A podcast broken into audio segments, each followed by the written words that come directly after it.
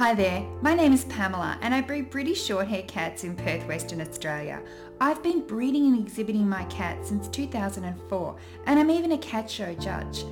I'm passionate about the cat fancy and I want to share my knowledge and experiences with you so that you can enjoy your hobby as much as I do. That's what the Cat Breeding for Beginners podcast is all about.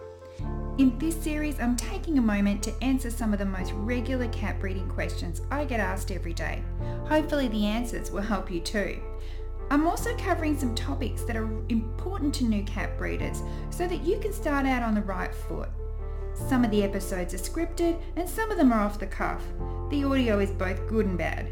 But the main thing is the information, and I'm sharing it in whatever way I can with you in mind.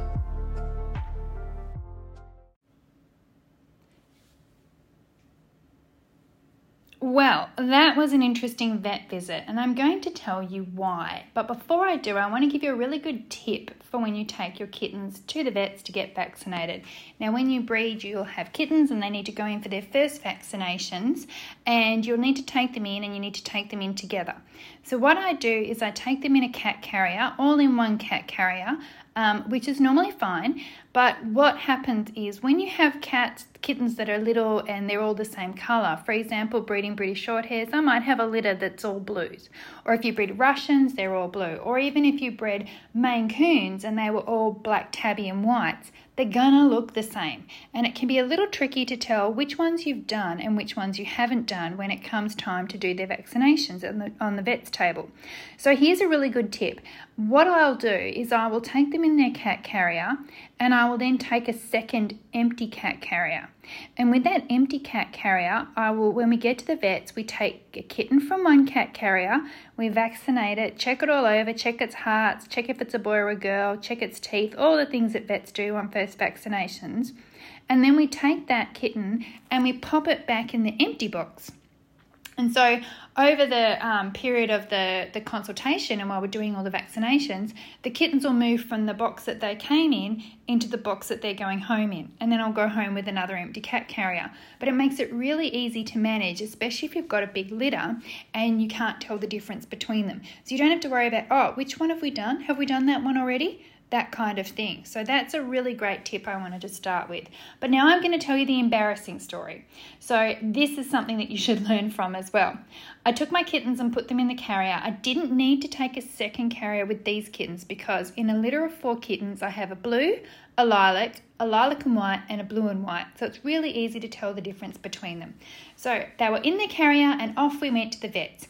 And we got probably to the end of my street, maybe two streets along, and it happened. Oh my God. One of them, I thought it was one of them, pooped. So the whole car stank.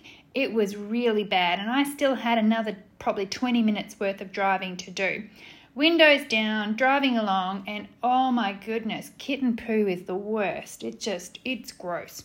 So I knew when I got to the vets that I was going to have to deal with this. Now, normally, what I do and I can't believe I didn't do it this time, but it has been a while since I've taken kittens in for vaccinations.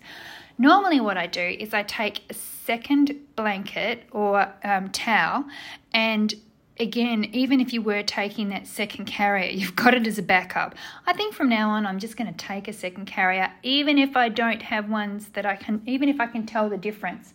I think the backup carrier is probably a good idea because that poo explosion, poo explosion was just horrendous. And the whole drive there, for the rest of the drive there, I'm just thinking to myself, oh, please, dear God, have have you put that under the blanket? Have you tucked it away under the blanket? Because if not, when we get there, you're all going to be covered in it, especially if it's a stress poo. Cats do stress poos when they get in the car and it's always sloppy and gross. So, fingers crossed it wasn't going to be like that, but of course it was. So they two of them had pooped actually in the end, and they'd pooped, and the other ones had got it all over themselves. I arrived at the vets with a cat carrier full of poopy kittens, and the smell was awful, just awful. So I was there a little bit early, which was great, and I asked the vet nurses if I could just, I said to them, I've got poopy kittens, and they said, let's take you straight through to the room, which was good because they didn't want me to stink out the waiting room. Now, what would have been good if I had that second carrier, but what also would have been good is if I had a second set of bedding, um, a blanket or a towel to go in the bottom of the box, and a plastic bag. Take a plastic bag with you. If you're taking kittens into the vets, just have one in your car that's always in your car. Take a, a bin liner with you that you can shove the bedding in and seal it up tight so it doesn't stench everything out.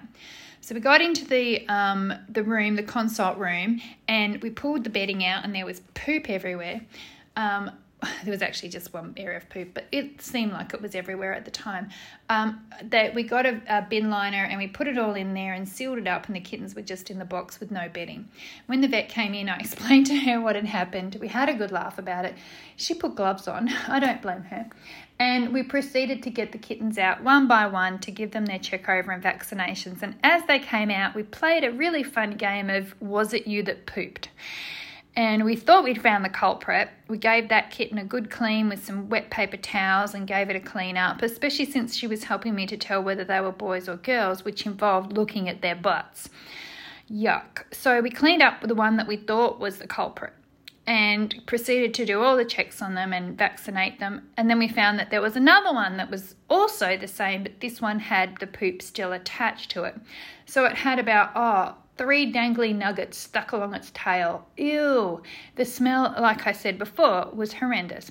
So we got all of that off, and luckily the vets there know me really well and just had a good laugh about it. And I felt sorry for Dr. Bryony because she said that um, I said to her, Oh, I thought I was seeing the new vet today. And she said, Oh, no, I finished my other consults earlier, so I swapped because I wanted to see your kittens. And I was like, Well, enjoy the smell. Um, but she's great. She's actually got a British short hair of her own, so she loves seeing my kittens. And I love the fact that she would want to see them, and that makes me really happy. I just felt bad that they were very, very stinky.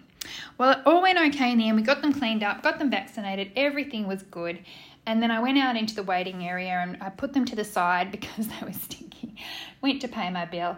And of course, what always happens when I take my cats to the vets is that someone comes over to have a look at them in their carrier because they're a litter of cute kittens. They are really cute and some people that were there with their dogs came over to see them. And the lady went to have a look in the carrier, and I sort of called out from where I was paying at the desk, Oh, don't get too close. And then I thought, Oh no, she's going to think I'm telling her off for getting close to my kittens. So I had to follow that up with, Don't get too close, they smell really badly. So everybody in the room knew that they smelled, but I think they knew anyway because they would have smelt them. They were gross.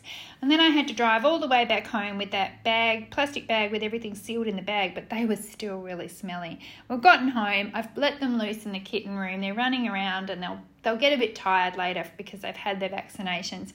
And then I'm going to go in there when they've calmed down and everything's happy and give them a good wipe down with a wet cloth it's all fun. If you if you breed for long enough, this kind of thing will happen.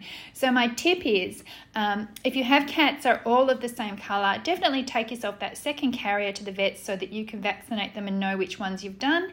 And also, it's a great backup in case they poop themselves. So enjoy that. I hope it doesn't happen to you, but if it does, I want you to be prepared. And while I have you, I just want to tell you about my new Cat Breeders Club. Um, I've been you know, really amazed by the stuff that we've been sharing and talking about. And, you know, one of the people in my new cat breeders club, one of my newbies did say that she went to the vet when this happened to her, and the nurses at the vets were fine and helped her with everything. But when the vet came in to vaccinate her kittens, the vet actually told her off for having poopy kittens and gave her what she called poo shaming. So I hope that you never have the situation where you go to the vets and have poo shaming from your vets because all vets should understand that cats sometimes they will just have a stress poop and there's nothing you can do about it. And when they do, because they're confined to a cat carrier, they're going to get it all over themselves. I think the nurses are used to it, they deal with it all the time. I think it was a bit mean of the vet to give her a poo shaming over that. But it's just some of the fun things that we've been sharing in the new Cat Breeders Club. If you'd like to find out more about it, there's information on my website at www.catbreedingforbeginners.com. Just click on the, um, the link to the club and you'll find out all about it. I'd love to see you in there. Okay, bye for now. Thanks for listening to the Cat Breeding for Beginners podcast. Make sure you visit my website at catbreedingforbeginners.com for lots more information. You can sign up to my email list and stay tuned as my Cat Breeding 101 online course is coming soon.